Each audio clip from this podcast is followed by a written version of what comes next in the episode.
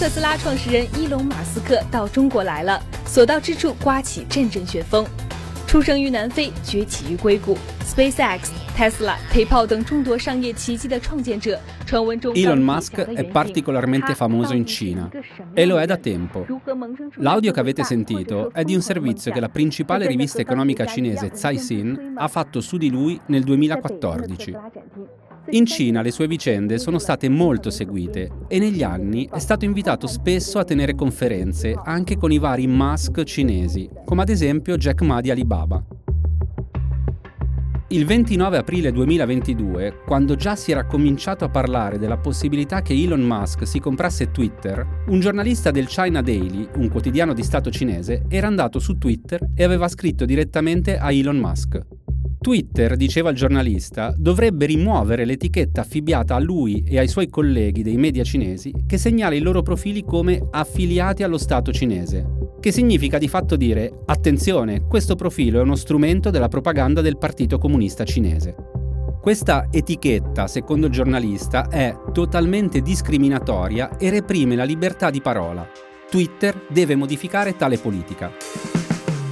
Ora, si potrebbe fare parecchia ironia su un giornalista di un media di Stato cinese che si appella alla libertà di parola, tra l'altro su un social network, Twitter, che in Cina è ufficialmente bloccato. Ma il tema sollevato è comunque gigantesco. Ed è un tema su cui Musk tende a non sbilanciarsi troppo. In un tweet, ad esempio, aveva scritto che per libertà di parola intende semplicemente ciò che corrisponde alle leggi vigenti, sono contro la censura che va ben oltre la legge. Al di là delle stravaganze di Musk, del suo ingresso piuttosto rumoroso nel mondo dei social media, la Cina è uno dei problemi che la nuova versione di Twitter dovrà affrontare. Ma non c'è solo la Cina, perché Musk dovrà occuparsi di una serie di questioni molto delicate in tutta l'Asia. In Cina, dove Twitter formalmente non si può usare, il problema per Musk sono i rapporti che le sue altre aziende hanno col mercato cinese e come questi influenzeranno le sue decisioni come capo di Twitter. Poi c'è il Giappone, il secondo mercato mondiale del social network dopo gli Stati Uniti, dove gli utenti Twitter sono circa 59 milioni. Segue l'India con 24 milioni e mezzo e poi Thailandia, Filippine, Corea del Sud e Malaysia, tutti nella top 20. Su 400 milioni di utenti complessivi, 134 milioni sono asiatici. Sono Simone Pieranni e questo è Altri Orienti, un podcast di Cora Media. Ogni settimana vi raccontiamo cosa succede in Asia e come cambia un continente che determinerà anche il nostro futuro.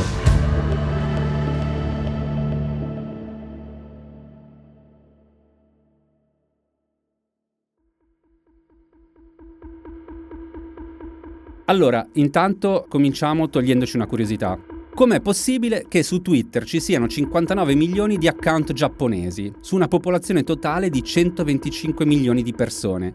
Significa che quasi un giapponese su due sta su Twitter e secondo i dati del social network il 70% ha solo 20 anni.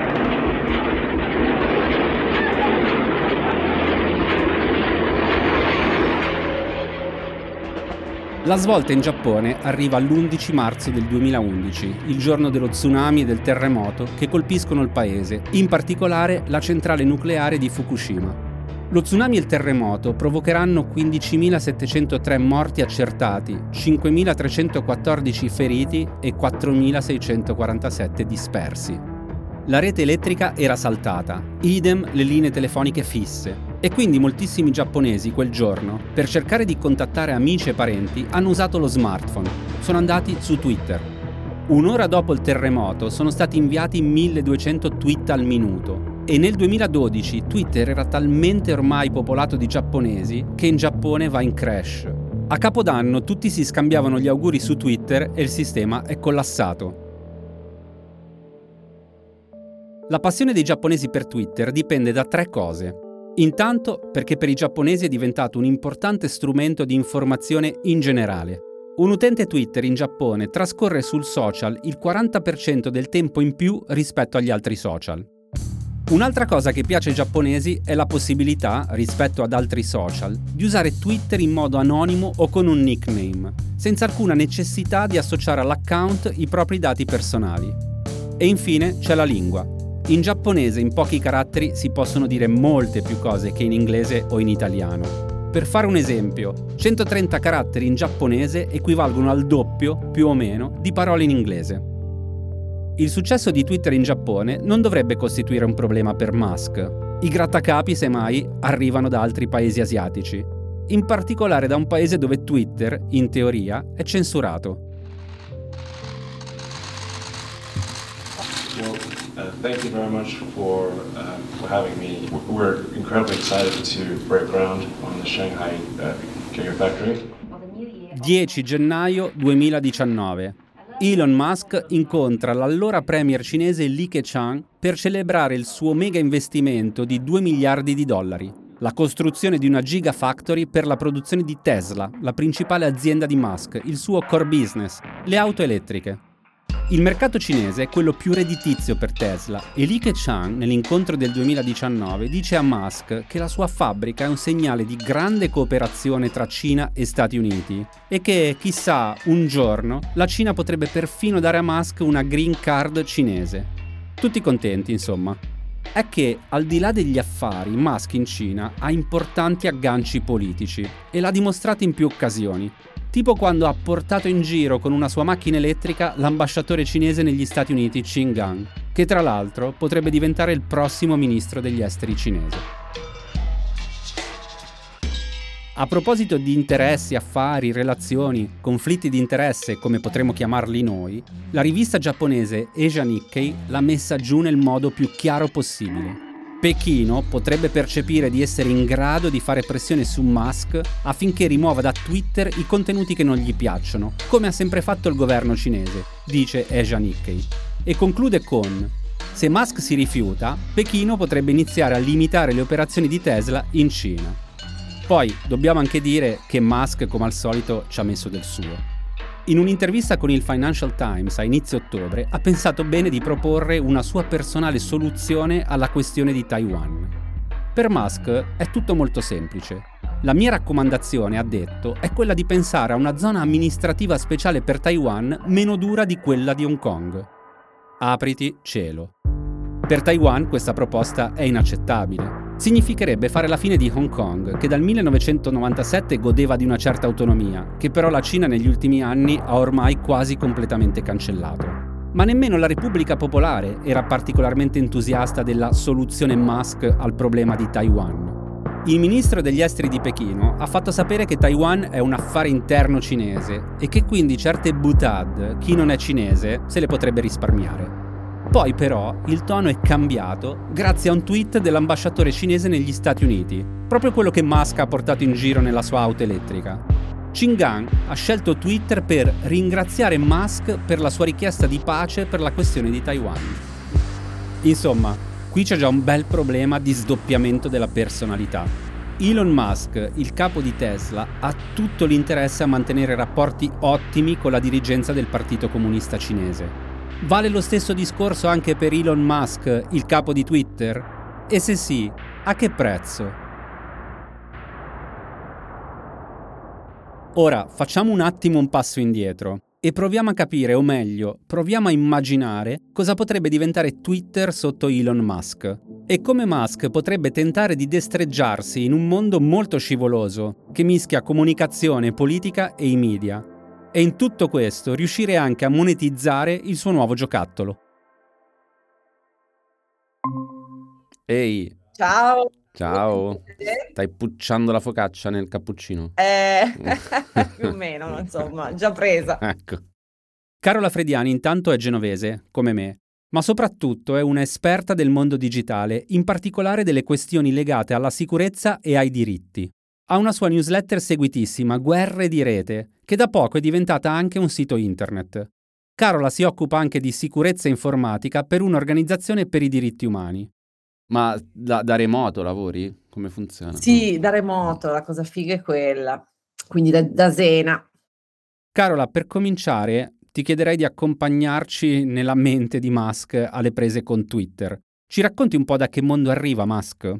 Sappiamo che Musk viene dalla cosiddetta PayPal Mafia, no? cioè il gruppo di imprenditori che ha costruito, lanciato PayPal e ancora oggi è anche strettamente legato al mondo delle criptovalute, Bitcoin e non solo, e, e, quindi insomma eh, molti si aspettano delle novità in quel senso, addirittura appunto c'è chi ha ipotizzato di trasformare Twitter in un, uno strumento di in qualche modo ri, rivoluzioni anche un po' il settore dei pagamenti, anche perché molti notano che le persone che in questo momento stanno aiutando Musk, hanno aiutato Musk nella, nella scalata al potere di Twitter, nell'acquisto di Twitter, alcune vengono proprio da quel mondo, il fondatore di, di Binance, che è appunto questa piattaforma di cambio a valute, altri membri che venivano dalla cosiddetta PayPal Mafia, che poi eh, sono nel mondo delle criptovalute, come David Sachs, altri investitori. Eh, ma infatti tu parlavi no, della PayPal Mafia, possiamo dire che Musk è un po' il figlio di questa versione anarco-liberista della Silicon Valley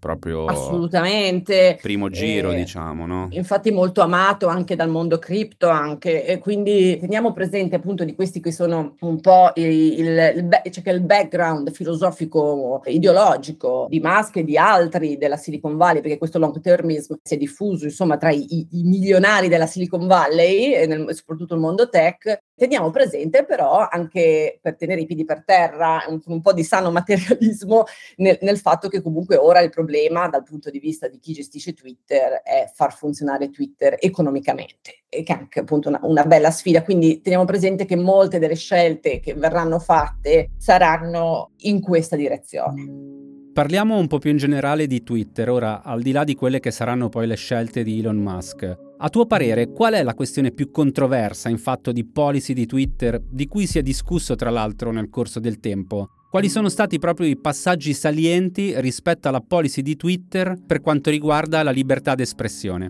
Ma allora, consideriamo che Twitter comunque nasce come una piattaforma che fin dall'inizio si posiziona eh, fortemente nel campo della libertà di espressione rispetto ad altre. Da questo punto di vista, non so se vi ricordate anche gli anni della primavera araba, no? in cui Twitter anche ha avuto un ruolo quantomeno insomma, di pubblicizzazione e promozione della, della, della primavera araba araba all'esterno e c'è chi ha parlato all'epoca di Twitter Revolution, no? Quindi è stato visto proprio come un, anche un grimaldello contro l'autoritarismo di governi e di stati. Nasce con quest'idea e con quest'idea libertaria anche molto forte dei, dei suoi fondatori, c'è sempre stata. Nel corso degli anni però internet, internet e i social sono eh, cambiati molto e piattaforme come Facebook e, e, Twitter si sono scontrate poi con una realtà in cui i loro stessi meccanismi sono poi stati utilizzati da utenti sia in modo diciamo autonomo sia in modo coordinato per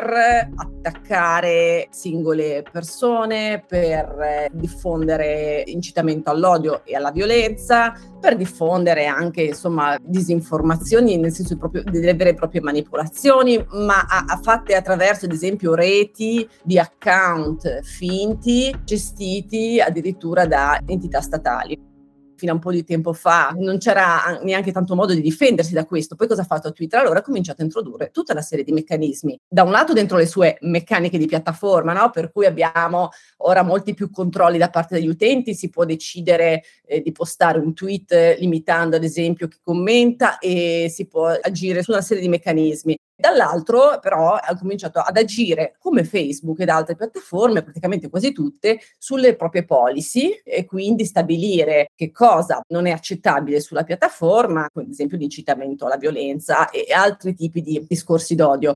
Questo lo hanno dovuto fare, ma diciamo il punto di scontro più caldo probabilmente poi si è avuto con i politici, ovviamente, perché è inutile che ci nascondiamo dietro un dito, qua il, casus belli più importante e presente e davanti a tutti è di fatto è la cacciata di, di Trump da Twitter. E non solo da Twitter, anche da Facebook, anche poi YouTube, però Twitter è quello che ha avuto la posizione più forte e più netta su questo ed era anche il giochino e il, diciamo, la piattaforma preferita in quel caso dell'ex presidente americano. E quando invece sono i governi a intervenire?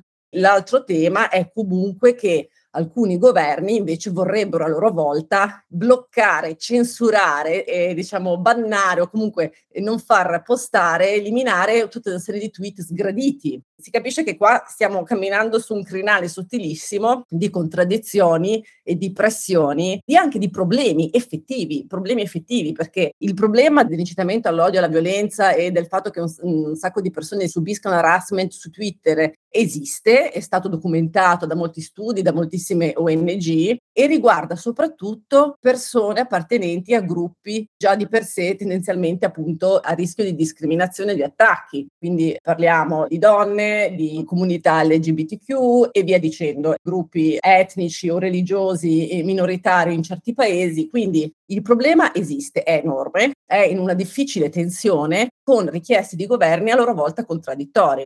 Ecco, a questo proposito, siamo di fronte effettivamente a un problema che va molto oltre Twitter, che è forse un po' un problema in generale della nostra epoca, considerando che poi sui social network ci passiamo tanto tempo della nostra vita. Come si è comportato finora Twitter rispetto ad esempio alla richiesta di rimozione di un contenuto da parte di uno Stato? Tendenzialmente fino a un po' di tempo fa Twitter ha cercato di avere una posizione anche abbastanza forte su questo. Diciamo che questo è un problema molto sottostimato, sottovalutato da parte non solo delle piattaforme che sono fortemente occidentali e spesso americanocentriche, ma anche un po' dalle opinioni pubbliche eh, nostrane, no? che non, non abituate a guardare quello che succede in certi paesi. Ad esempio in India.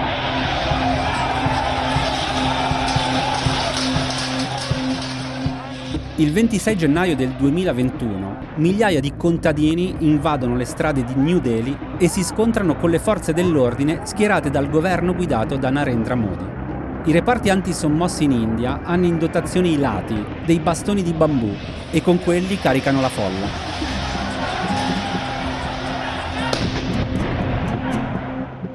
Non è un giorno come gli altri. Il 26 gennaio in India è la festa della Repubblica e i contadini hanno deciso che dopo mesi di protesta pacifica è il momento di farsi sentire davvero. Da settembre sono accampati a centinaia di migliaia intorno alla capitale indiana per protestare contro le leggi varate dal governo per liberalizzare il settore agricolo. Per chi manifesta, liberalizzare il settore agricolo significa far crollare il prezzo all'ingrosso di frutta e verdura e quindi condannare alla fame milioni di lavoratori del settore. I contadini non stanno protestando solo a Delhi, sono dappertutto, in tutto il paese. Impossibile dire quanti, si parla a spanne di decine di milioni di manifestanti. E quando l'India mette in campo numeri di questo tipo, è difficile che una protesta, diciamo, locale non diventi una notizia di portata internazionale. Le foto e i video dei contadini indiani, come si dice, fanno il giro del mondo, che ormai è un altro modo per dire fanno il giro di Twitter e milioni di utenti dai propri smartphone iniziano a sostenere chi in India sta manifestando contro il governo. And guess who is the latest to give her voice to the farmers' protest? Well, surprise, surprise, it is international pop star Rihanna. Her tweet said, Why aren't we talking about this? And it had an article. L'appello viene ripreso, tra gli altri, anche dalla cantante originaria delle Barbados, Rihanna, che di follower ne ha decine di milioni, e da Disha Ravi, attivista indiana di 21 anni, fondatrice di Fridays for Future India. A febbraio l'attivista Greta Thunberg su Twitter invita i suoi milioni di follower a condividere il toolkit della protesta.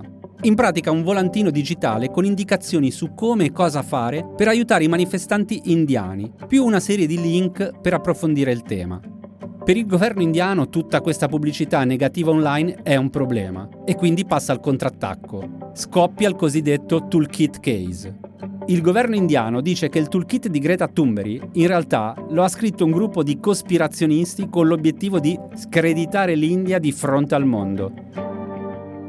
Il 14 febbraio di Sharavi, la ragazza di Fridays for Future, viene arrestata con l'accusa di essere tra gli autori del toolkit. Tornerà in libertà su cauzione due settimane dopo. Poi il governo indiano ordina a Twitter di disattivare o bloccare in India 1400 profili che, secondo i suoi servizi segreti, sarebbero legati o al Pakistan o al movimento indipendentista che vorrebbe smembrare parte del nord dell'India e fondare uno stato a parte, il Khalistan.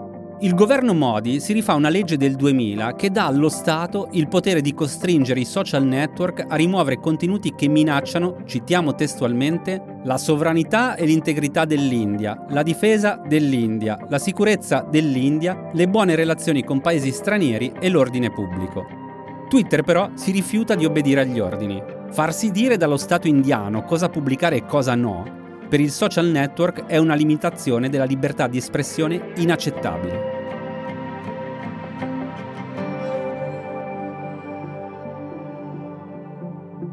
Le cose precipitano qualche mese dopo, a maggio, quando Sambit Patra, ex giornalista, ora portavoce del partito del Premier Modi, twitta quello che secondo lui è uno scoop.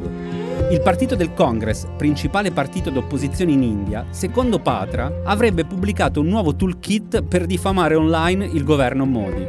Patra pubblica anche uno screenshot di questo toolkit, che però nessuno ha mai visto prima, è in pratica un documento PDF con appiccicato sopra il logo del Congress, una cosa che potrebbe aver fatto chiunque in 10 minuti su Photoshop. E infatti dal Congress negano subito, dicono che loro non c'entrano niente, che Patra si è inventato tutto. Denunciano lui e il suo partito per diffamazione e contraffazione. Ora Twitter ha un problema. Deve fare il fact-checking e segnalare se quel tweet di Patra è davvero uno scoop, dando ragione al governo, oppure se è una bufala, dando ragione all'opposizione prova a trovare una mediazione. Il tweet di Patra rimane online, ma sotto ci mettono il tag Manipulated Media per segnalare che il contenuto di quel tweet è stato appunto manipolato, è un falso. Ecco, a questo punto il governo indiano è furioso. Chiede ufficialmente a Twitter di rimuovere quel tag, perché se quel documento sia vero o no, bisogna ancora deciderlo. E lo deve decidere la giustizia indiana, non Twitter. Non si sa bene cosa Twitter risponda, ma il tag Manipulated Media rimane. E due giorni dopo succede questo. Huge development in the Twitter toolkit row. Now we've got the Delhi police landing up in an unprecedented development at the office of Twitter India. Il nucleo antiterrorismo della polizia di Delhi fa due raid agli uffici di Twitter a Gurugram, appena fuori Delhi, per consegnare di persona la richiesta del governo, siccome la risposta di Twitter non è stata molto chiara. La consegna a mano non riesce, gli uffici sono deserti, ma il messaggio è chiarissimo.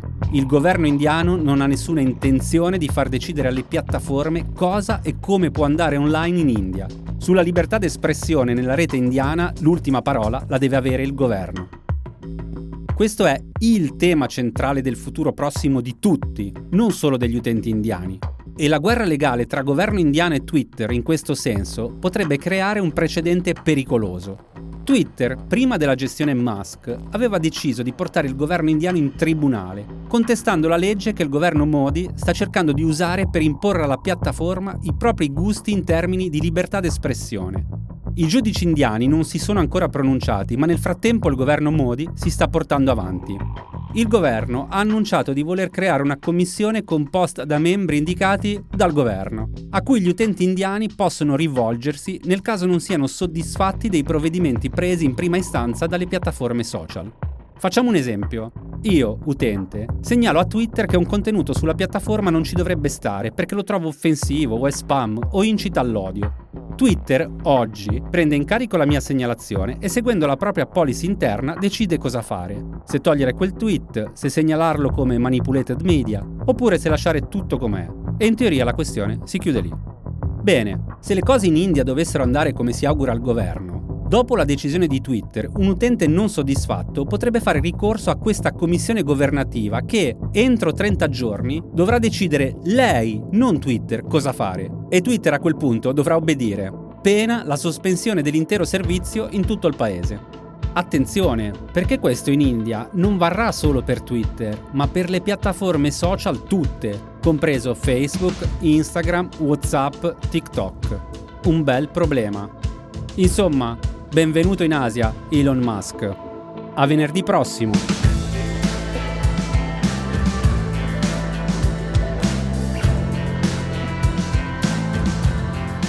Su Elon Musk vi segnaliamo anche altri podcast di Cora Media. L'episodio numero 5 di Black Box, il podcast di Guido Brera. L'episodio numero 196 di Stories, il podcast di Cecilia Sala e infine l'episodio 7 di Mondo Fintech, il podcast di Anna Herrera. Altri Orienti è un podcast di Cora Media, scritto da Simone Pieranni e Matteo Miavaldi. La cura editoriale è di Francesca Milano. La post-produzione e il sound design sono di Daniele Marinello. La supervisione del suono e della musica è di Luca Micheli. Il producer è Alex Peverengo.